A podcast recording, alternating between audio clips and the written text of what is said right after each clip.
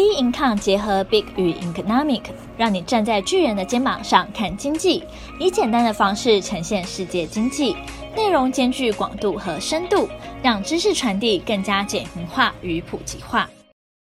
各位听众好，欢迎收听投资前沿新观点。今天我们财经诸葛 David Chen 向各位听众聊聊，短线多空震荡剧烈，通常仍有机会可把握。好，我们看一下美股，道琼斯在这个上一周，我们看4个交易日是连续往下杀的一个态势。那目前当然大家都会问说，到现在目前为止，到底现在是看得到筑底的现象吗？到底是能不能够看到反弹的这种局面？事实上来讲，在昨天晚上的这个道琼斯，它留了一个很长的下影线，那当然就是很明显的反映出我之前所说的一个很重要的看法。那这个看法就是说，会跌当然就会有撑。那虽然呢在上一周是连续跌，但是各位比较仔细去看它每一个 K 线的状况，事实上来讲呢，它并非呈现出一个实体大黑 K 的现象，也就是说通常都会留一些下影线，但在礼拜三这一根比较长的上影线看起来呢，有一个比较向下的这种趋势，所以它隔天就是一个跳空的一个开出来的一个态势。但这是很简单的从技术分析的 K 线里面去看，但我们实际上去看到底以市场反应，到底以什么样的状况来反映这些涨跌的这种态势，那主要呢还是来自于美国所公布的这些数据，包含 CPI 啊 PPI 啊，这个失业这个失业率的情况啊，或者是这个请领失业救济金的情况，大概就是根据这些数据，然后法人呢就这些数据呢来做操作。但我认为这些数据的看法都还是比较粗浅一点，很细的部分去看呢，事实上你也没有办法找出一个很明确的方向。你现在比较能够确定的知道，就是现在目前通膨的情况在美国是相当的严重，大概这个就是一个很简单的结论。所以它的行情就是在反映这个通膨的这个问题，这样子已经够明显的去谈出点出它后面的状况。也就是说，如果通膨的问题没有稍稍的缓解或者是解决，那它这个跌的趋势那就是还是会持续，但是它在跌的过程当中呢，其实呢就是还是会反弹，会有所支撑，那趋势呢还是没有改变。那这个往下的趋势，甚至于呢修正这些科技类股或者是本益比很高的这个类股，那它基本上来讲呢就还持续在进行中。那至于呢市场收资金，这个是大家都知道的事情，既然已经知道了，那资金游资呢在这个地方呢，风险性资产呢就会快速的退潮。那从风险资产快速退潮里面，特别去看到包含比特币啊，包含这些虚拟货币的这种下跌的趋势，事实上大家都在往下面找支撑。很多人会想说，所谓的往下面找支撑是怎么样才叫做有撑的一种感觉。事实上来讲，不用特别去看它下面到底要到什么位置，因为很多人所想的就是说，它到底跌到什么位置，然后大家才要出手，想要这个抄底。我往往在很多的机会我都会提到，就是尽量不要有这个抄底的心态。那抄底的心态的想法通常是来自于感觉自己会比别人更聪明，就是别人呢都套在那个地方比较傻，然后我呢买到的相对比较便宜的位置，然后我赚的会比别人多。这个想法当然以投资的角度来讲，或投机的角度来讲，这个都没有错，只是当你越是这样想，你往往会错失更多的机会，因为你不知道它什么时候变成底部，那呢你不知道它什么时候呢变成头部。所以真正的专业呢，事实上来讲是不看底也不看头，而是在底跟头的过程当中怎么样去做一个专业的操作，那这样才是一个比较正确的方式。重点我们仔细去看，既然我们谈这个前沿的观点嘛，那我们就要去想，就是说目前怎么去看后面，或者有没有一些比较特别，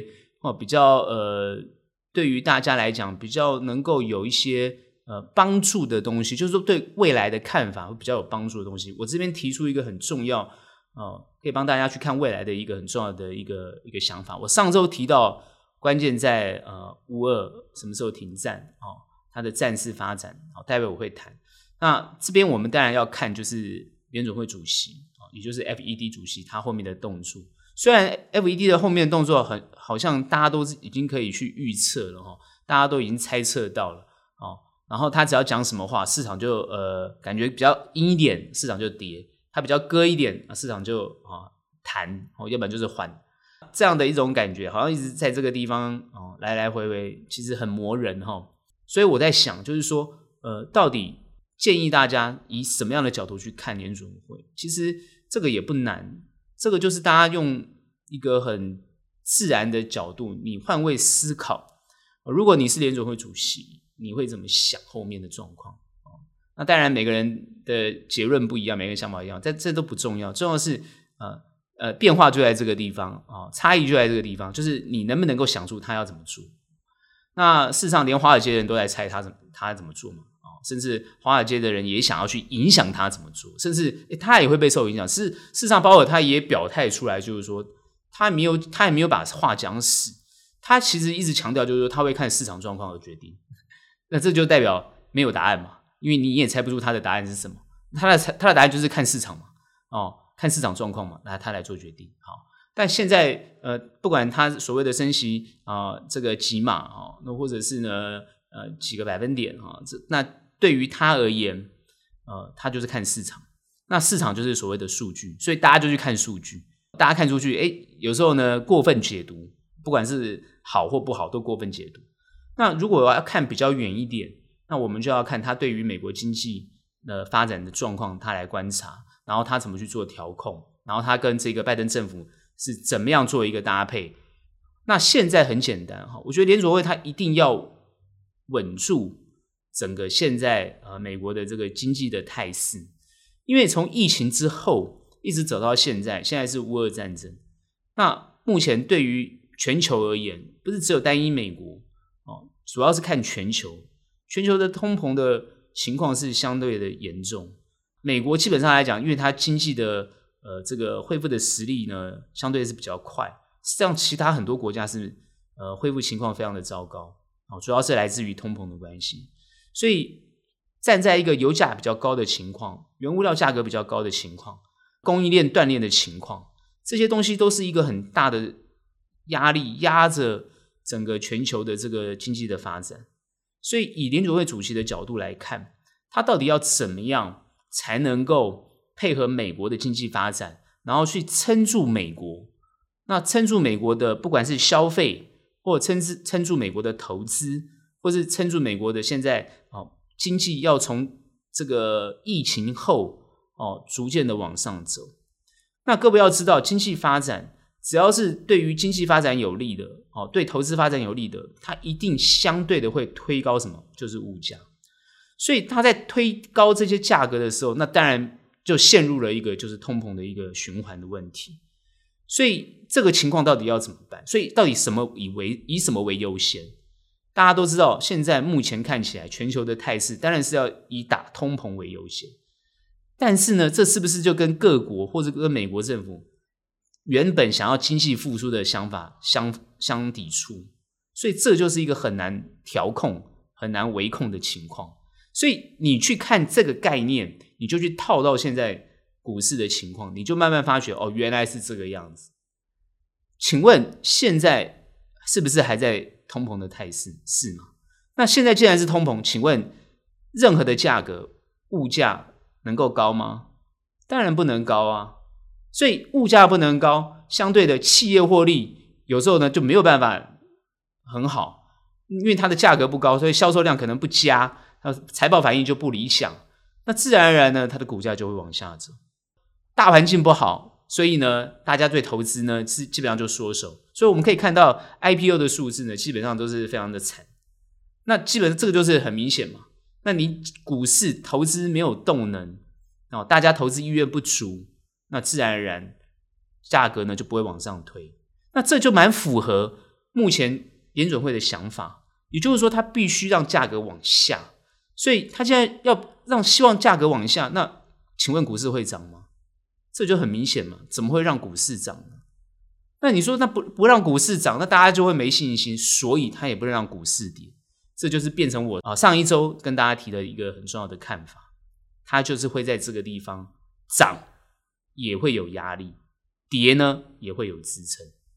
这就是他想要控出一个这样的一个局面。所以现在目前美国的股市的走法就蛮符合这样的一个态势，因为股市它的走法并不代表全部，但它代表一个我上周提到的叫信心。如果说投资人都没有信心，投资人没有信心没有关系，但是投资方有信心那就还好。如果连投资方都没有信心，哇，那真的就严重了。所以投资人这些所谓的投机的分子，我要让你没有信心，就是我们套到台股来讲，就是把浮额清洗掉，就是把这些散户赶出场，让真正想要投资的进入市场，稳定这个局面。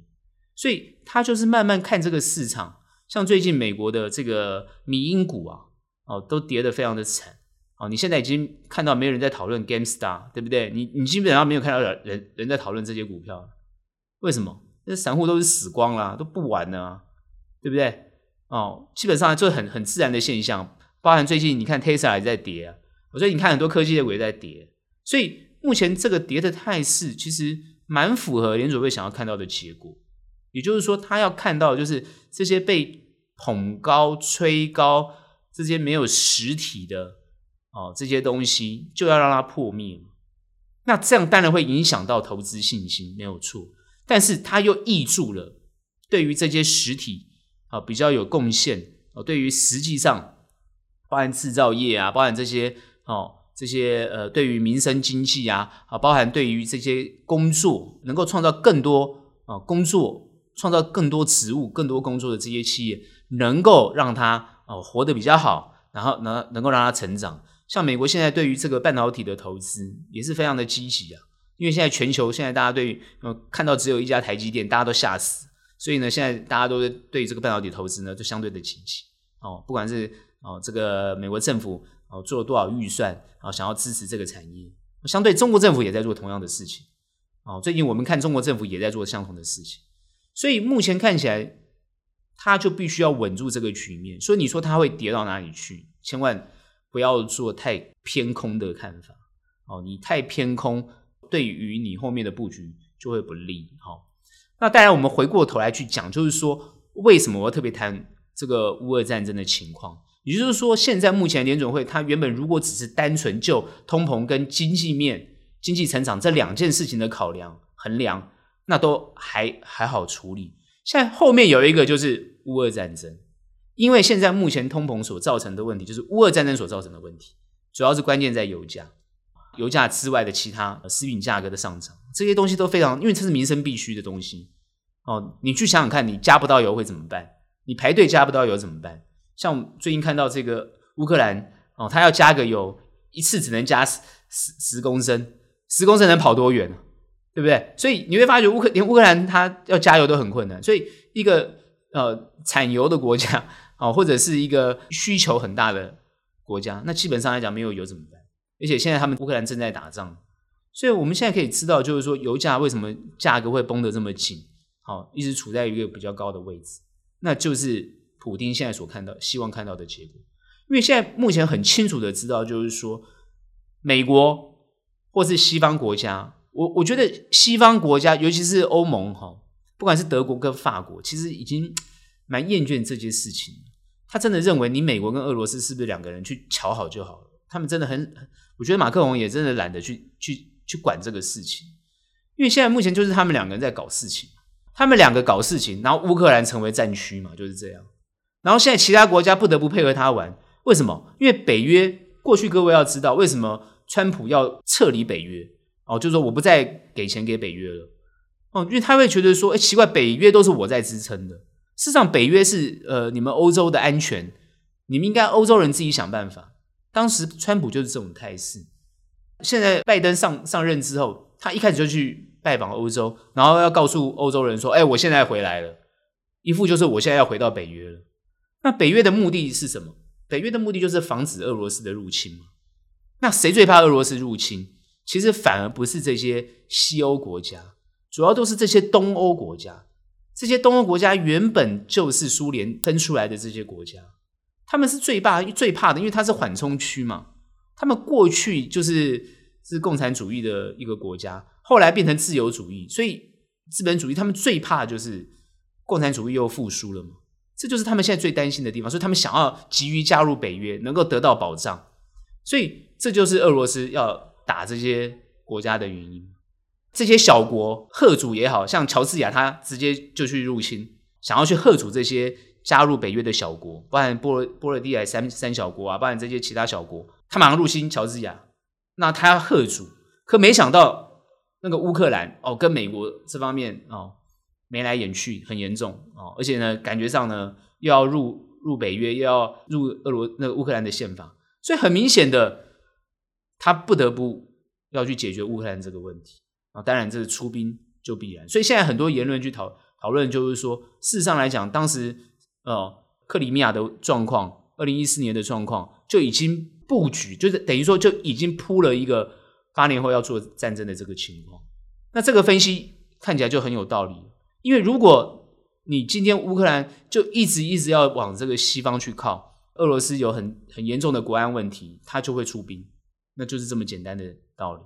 但是背后出兵，各位要知道，打仗打什么？打仗不是打武器，打仗是打钱。所以俄罗斯一定要想怎么样能够维持他的金钱哦，因为美国现在或西方国家就是要想要把他这个政权搞垮，然后呢想办法让他没有钱哦，让他这个通膨也好，哦让他这个国家经济呢凋敝也好哦，但是呢目前看起来就没有。为什么？因为他的石油还在很正常的输出，尤其是中国啊或印度都很正常输，所以他没有这个问题，所以他可以打持久战。所以他现在反过来，我看最新的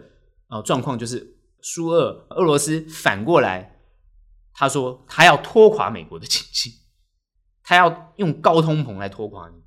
也就是说他可能现在希望油价要飙更高，那我来拖垮你美国。现在两边就在做这个僵持不下。那你这个时候就看到很明显的 FED 主席他在这个过程当中怎么样做决策。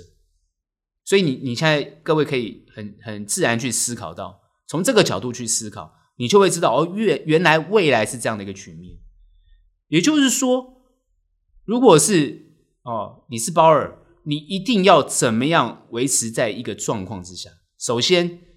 经济我一定要成长，但是呢，我又不能够让物价涨得太多，又希望呢民众呢不能对于经济没有信心，对于金融市场没有信心，所以我怎么去稳？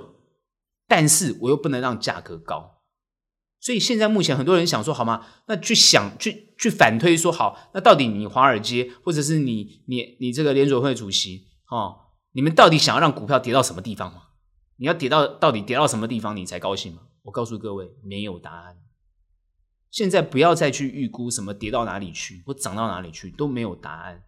因为他会告诉你他的答案，那你就要看俄罗斯什么时候停战啊。他会这样讲啊，我跟你讲，你要问他，他也给你讲个答案啊。那你就看俄罗斯什么时候停战了，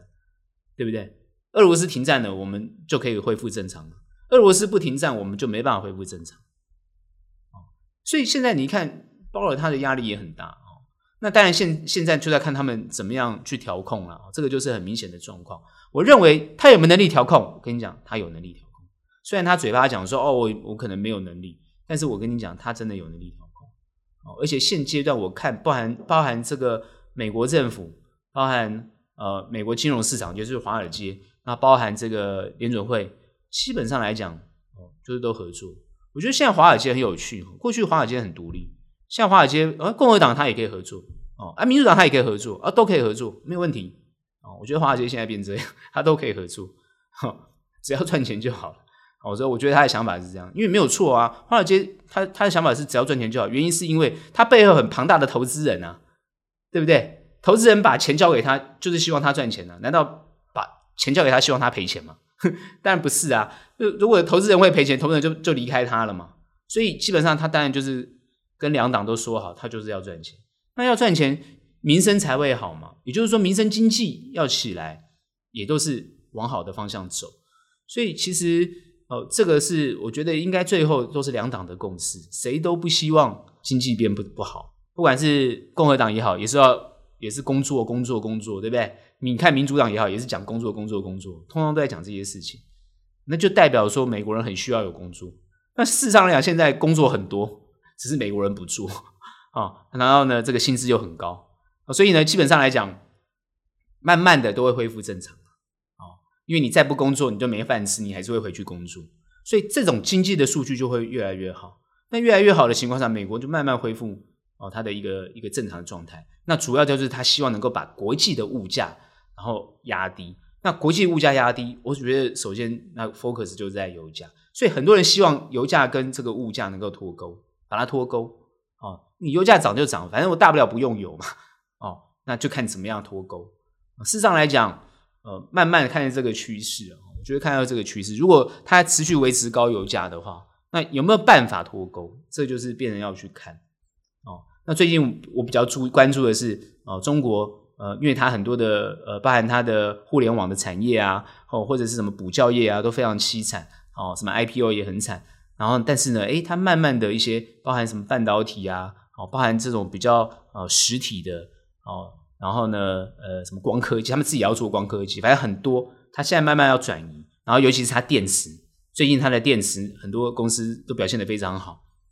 所以他们专攻他们最有利的一面，也就是说他们现在各个国家应会找出他最想要留住的东西，尽全力去扶持，然后把他一些他不需要的东西把它剔除掉。所以我觉得之前我就有讲过了，比如说这些虚拟的东西就是被泡沫化吹出来的东西，他们想要把它虚化掉，所以你会觉得说风险性资产有很大的动荡，这就会持续存在所以呢，各位的标的就要选对清楚怎么样找好标的。那国际市场是这样子，那相对的呢台湾的市场也会一样所以目前我们怎么去看这个东西，那就是持续观察整个战事的发展，然后呢看它时间会拖多久，然后就看各个国家的政府怎么去调控，然后这个行情会跌到哪个地方去或者是涨到什么地方去，目前呢市场是没有办法预估，也不需要去预估就是看着这个行情做。对于美股而言，我的结论也很简单其实我觉得你要做短的部分，其实呢技巧因为太高了很难做，建议不要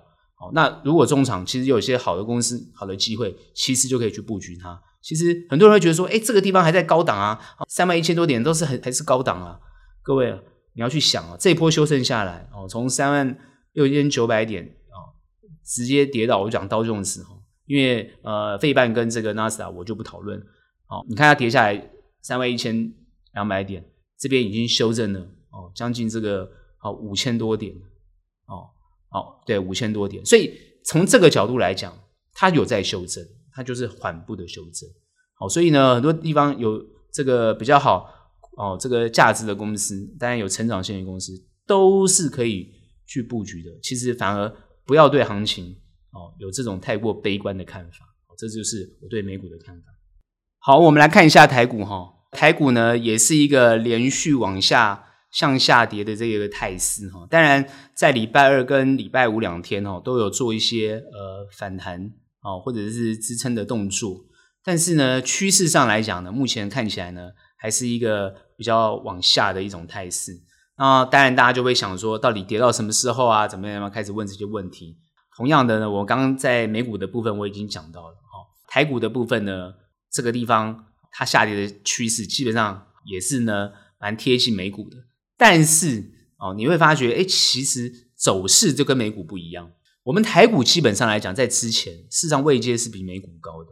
所以我之前我记得我在前几周有讲过一个观念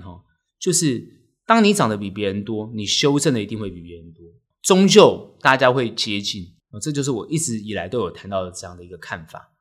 如果大家有记得这个想法的话，就是说很多时候你涨过多你修正起来就会比别人多，那你如果跌得比别人多你涨的幅度也会比别人多，所以基本上它就是一个对比的概念那主轴对比的主轴当然就是以美国还是一个对比的主轴，因为美国相对它现在整体的经济发展还是比其他国家好美国是一个可以自给自足的国家它实际上是不大需要别的国家，但是因为美国它因为物价过高，它希望很多别的国家的产品进去，能够降低它的物价，让一般的人民可以享受到便宜的东西。所以为什么美国会从国外进口很多东西是这个原因，因为美国本土它做出来的东西都是贵的，品质也不一定好。但是呢，因为全球化的关系，其实呢对美国的消费来讲是一个好事，那也挹注了全球其他国家的发展。当然最受益的当然就是中国。各位觉得现在在中美贸易啊，各位觉得美国跟中国现在打得不可开交，其实啊我觉得各位他们都打嘴炮实际上来讲他们的这个贸易还是非常的蓬勃。为什么？中国大陆现在出口到美国，等于说中国大陆的这个出超啊都是靠美国，也就是美国从中国大陆进了很多的东西。所以呢很多人以为就是说他们这样子贸易怎么样，事实上他们还是维持得非常好。因为中国也有从美国买了一些东西，但实际上呢他们两边买的是不一样的，中国买的算少，美国呢反而需求比较大。台湾现在在这个地方是什么样的一个态势？台湾现在状况其实很简单，虽然大家看的趋势是跌的，有蛮多人是蛮恐慌的，因为从18600多点跌到15600多点，所以大家当然就很担心。可是又看到说奇怪了，怎么跌的时候就会有弹，这个跌了会弹的这种态势，它基本上还是蛮符合这个美国的股市的走法。那基本上这种想法就是你会发觉台湾的央行想法可能呢应该不是说可能的，这个应该大家明眼人都看得出来，它跟 FED 应该是完全做联动的。我记得杨金龙有讲嘛，他说我们升不升息就看美国嘛，那美国升多少我们真会考量嘛，那他就会讲这句话。而且他然后我看立法委员问他说那美国现在已经升2码啦，升多少啦，那你是不是马上要跟进？他就说没有，我们还是要看状况要不要升我们还是要看实际上我们的状况。所以你看这些官员讲话都还蛮模糊的啦，当然不会给你一个肯定的答案，但实际上他的态势也是估得出来，因为现在目前台币贬的是有点夸张啦，已经快要到30，所以大家都觉得说那你是不是要守住以前彭淮南的这个30元呢？因为感觉之前升了很多嘛，现在又贬到快30块了嘛，大家会想说你是不是要守住30元又问他他又不讲，他也没给你讲清楚他说我们会看那实际上他会讲说外资汇出情况这个是合理的汇出也没有说过分，他也开始讲这些话所以呢基本上他要告诉大家的意思应该就是说台湾的经济或是台湾的股市这个状况都还属于合理的阶段，没有什么太大的问题。好，那重点来了，什么叫合理的阶段？合理的阶段跟合理的价位的定义是什么？也就是说我觉得目前全球因为通膨的问题物价高的问题，所以都会希望价格有所压抑。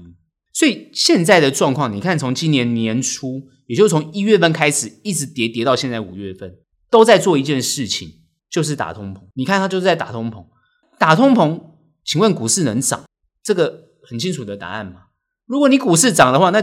那杨金龙就不及格啦那金管会也就不及格啦那大家都不及格啊，官员通通抓起来打屁股了。为什么？你怎么会通膨这么严重？那你股市怎么涨成这样？对不对？好像在这个添火柴啊，等于说火都烧起来了，你还给他加木头去添火加油去添火。人家讲就是说提油救火，现在当然是要想办法把价格压下去，这个很自然的现象。但是又回到我刚刚讲的一个问题，就是说如果他今天把这个价格压得太低，或者是打得太厉害，那不是大家都吓跑了吗？全部投资方都吓跑了，跑光了所以不可以嘛。所以你就会发觉打一打救一救，打一打救一救。那基本上你看到趋势是什么？就是打嘛，就是说除非通膨的问题获得缓解，你要去想这个关键答案。所以什么叫做获得缓解？那我就反问各位，什么叫做疫情获得控制？好，那这样答案出来了没有？很清楚了那就是要从高峰开始看到往下。所以现在目前是不是一个往下的态势？是往下，它会不会让它继续往下？你去想，如果今天疫情控制在一个地方，数字开始往下了，那就代表已经控制住了。像最近大陆在做这个清零他们叫动态清零。所以动态清零像最近上海就慢慢在解封，所以你去看它动态清零某些地方开始解封，你看它怎么解封的？是完全零吗？不是，是数字只要有往下，它就慢慢的解封。所以你现在看，很多人讲，哎，台股哇，那这样子会跌到什么时候？这我就觉得你过分担忧，它很快的哎就会筑底。那你会说，那筑底的态势是什么？你就要看量嘛，它要说到一个地方嘛，然后你要看价，哎，不会再继续哦这个往下破嘛，那它就慢慢出现底部，就这么简单。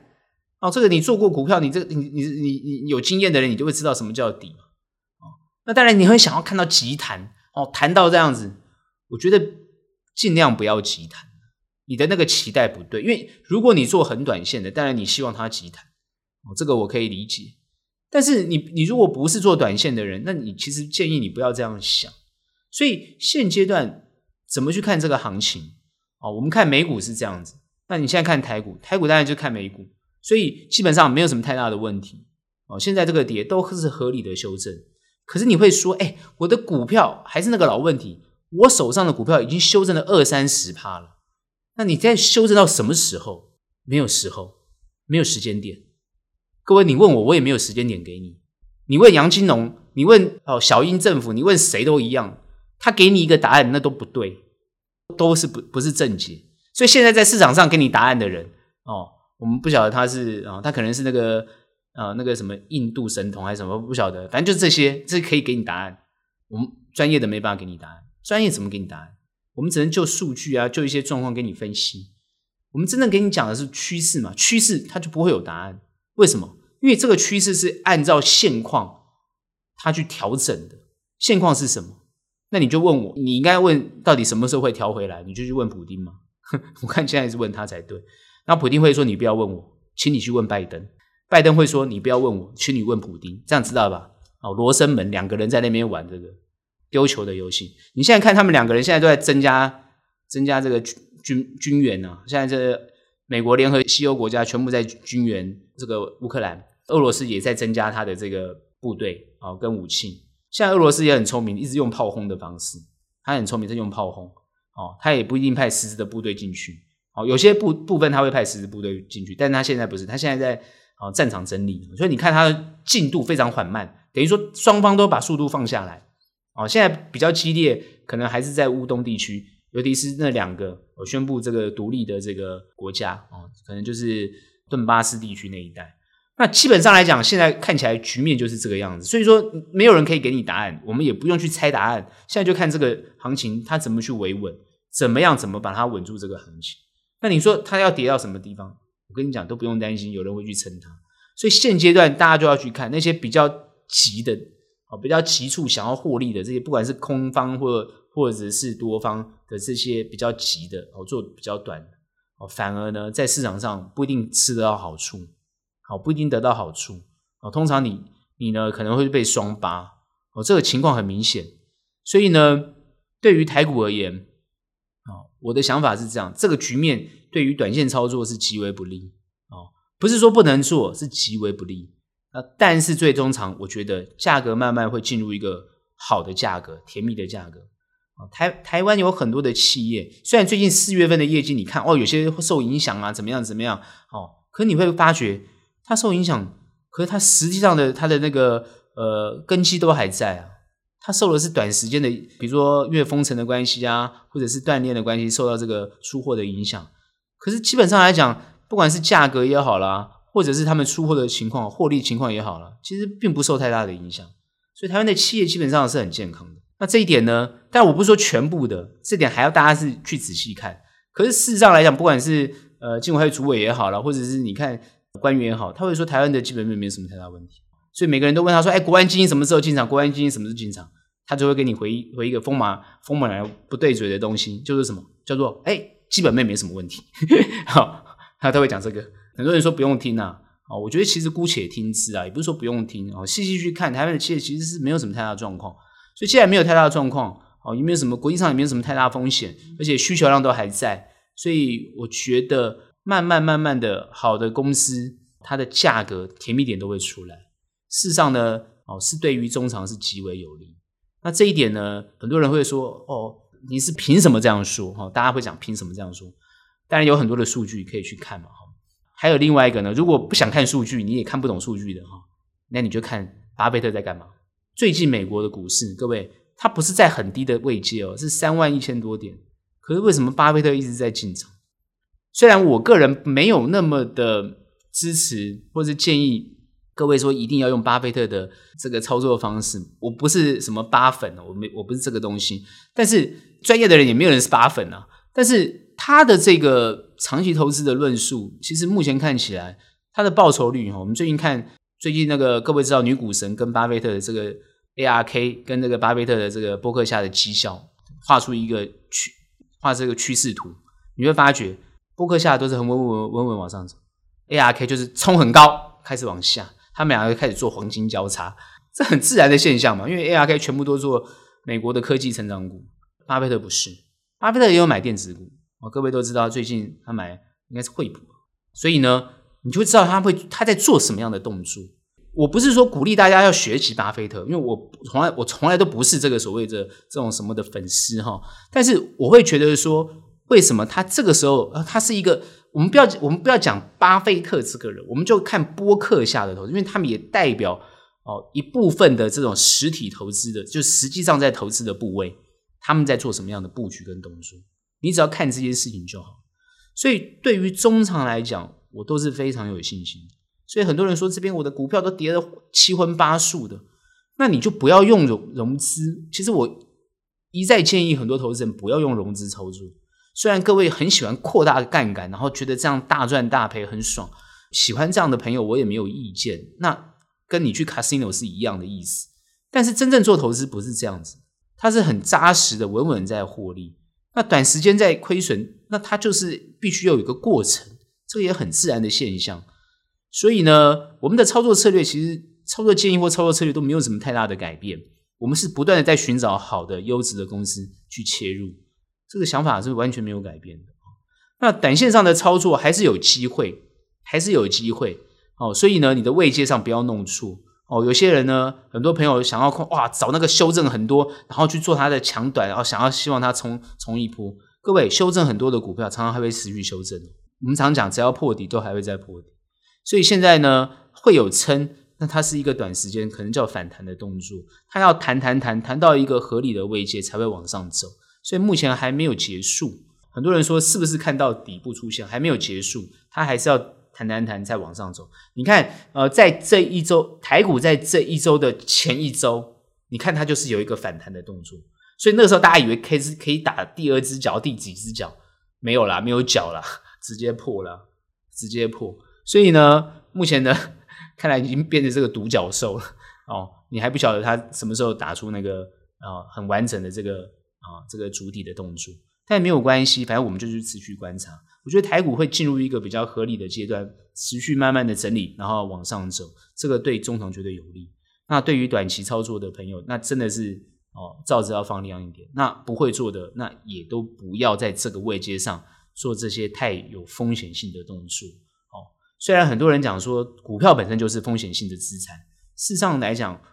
股票你做价差，当然你用技术面的角度去做价差，当然它的风险意识要很高，但是呢如果说你不是，你是用投资的角度，当然很多人说用投资的角度是不是存股啊赚股息，也不是，我的意思就是说你用投资的角度，你可以用比较长远的想法去看它，其实你波段幅度对你的获利回报也是相对的很好的，这个呢也是一个不错的一种操作投资。所以呢还是从这个角度去看台湾目前，我看疫情的状况现在还是慢慢往这个高峰去走，因为今天看起来好像是6万多开始一直创新高，我看很多专家都估要到10万才有可能往下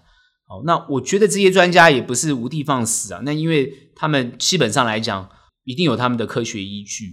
所以台湾可能还要再承受疫情的状况，因为目前我看实体的经济事实上有受到很多的冲击，可是这一波下来实体经济本来就已经受到冲击了，现在持续受到冲击，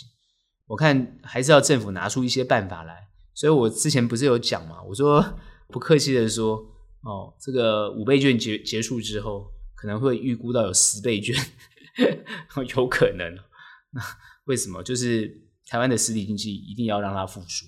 我们政府其实没有在做这些管控也就是说这次不像那个三级，去年5月份做三级的管控，可是现在的民众的信心事实上没有恢复，我们很明显的感觉得出来，不管是在餐厅的消费或者是一般人数多的地方，现在民众都很自律的比较不参与，我觉得这也是蛮好的现象，控管。但是各位要知道，你怎么样自我控管，你可能没有办法比得上这个染的速度。为什么？因为现在以政府这个不做动态清零的动作，事实上它会速度会加快，因为你不晓得这个哪些人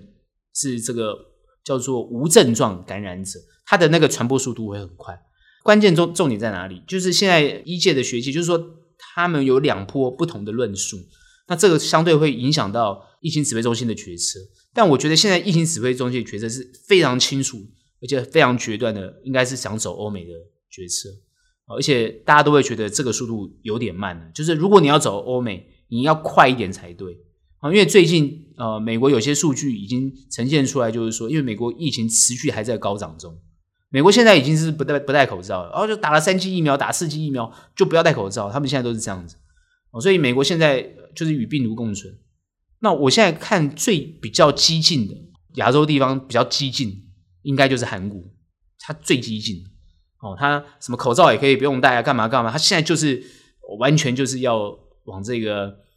与病毒共存冲刺啊。我发觉日本还相对的比较温和一点，还是有一些管制，但是韩国几乎是很激进那台湾呢，现在要怎么办？目前看起来呢，我觉得疫情指挥中心它应该会很快的要追上韩国。以疫情来讲跟保经济来讲，我觉得应该是要保经济，因为现在大家对于通膨后面的问题都很恐慌，所以如果通膨持续下去的话，又做这个管控的话，那经济整个一定会很难救，所以目前看起来是要以经济为重的所以疫情指挥中心应该是认真思考过后来做这样的决定其实我是蛮支持虽然我知道在野党很不支持，但我其实蛮支持，只是说你要做你就要做彻底一点因为现在最近在野党攻击的就是你药都不够啊，你的什么4G也不够啊你的那个什么什么都不够那你现在就要马上开放，那你只会增加什么死亡率而已。他们现在结论就是这样，直接连到死亡率，不是得病的。事实上来讲，你的确诊率提高，你的死亡率一定会提高，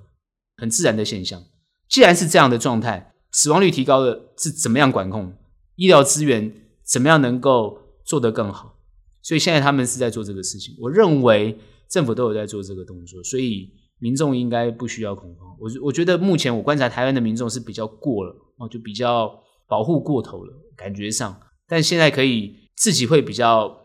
我觉得做好自我保护然后呢尽可能的少接触，慢慢的该怎么生活就怎么生活，我觉得应该这样会比较好，不然台湾的经济要起来就比较困难。因为现在大家希望能够在6、7月，就5、6、7看能不能够度过，然后只要指标数据往下走民众的信心就会恢复，我想他们的想法是这样子我看也是这样子。所以目前看起来疫情来讲应该会走到这个地方，但我觉得台股应该会比这个疫情的速度还要更快的反弹。为什么？因为疫情它会比较缓，只要疫情变得更不好，其实还有很多人会持续投入股市，我的看法是这样。其实目前因为下跌，所以有些散户离开市场，但是只要慢慢缓步往上，我觉得人气又都回来了我的看法是没有太悲观。所以呢，我们现在的看法就是以这个行情的变化来呢持续去观察它的走势。市场来讲好机会会在这个地方出现，所以呢这次呢我对于台股很明确的看法这个地方其实是好机会，希望大家能够呢好好把握，我觉得这个是一个我们的看法。今天的节目就到这边结束，喜欢我们内容欢迎订阅，有任何问题任何想法欢迎到脸书专页以及 Instagram 跟我们做交流咯。那我们下期节目见，拜拜。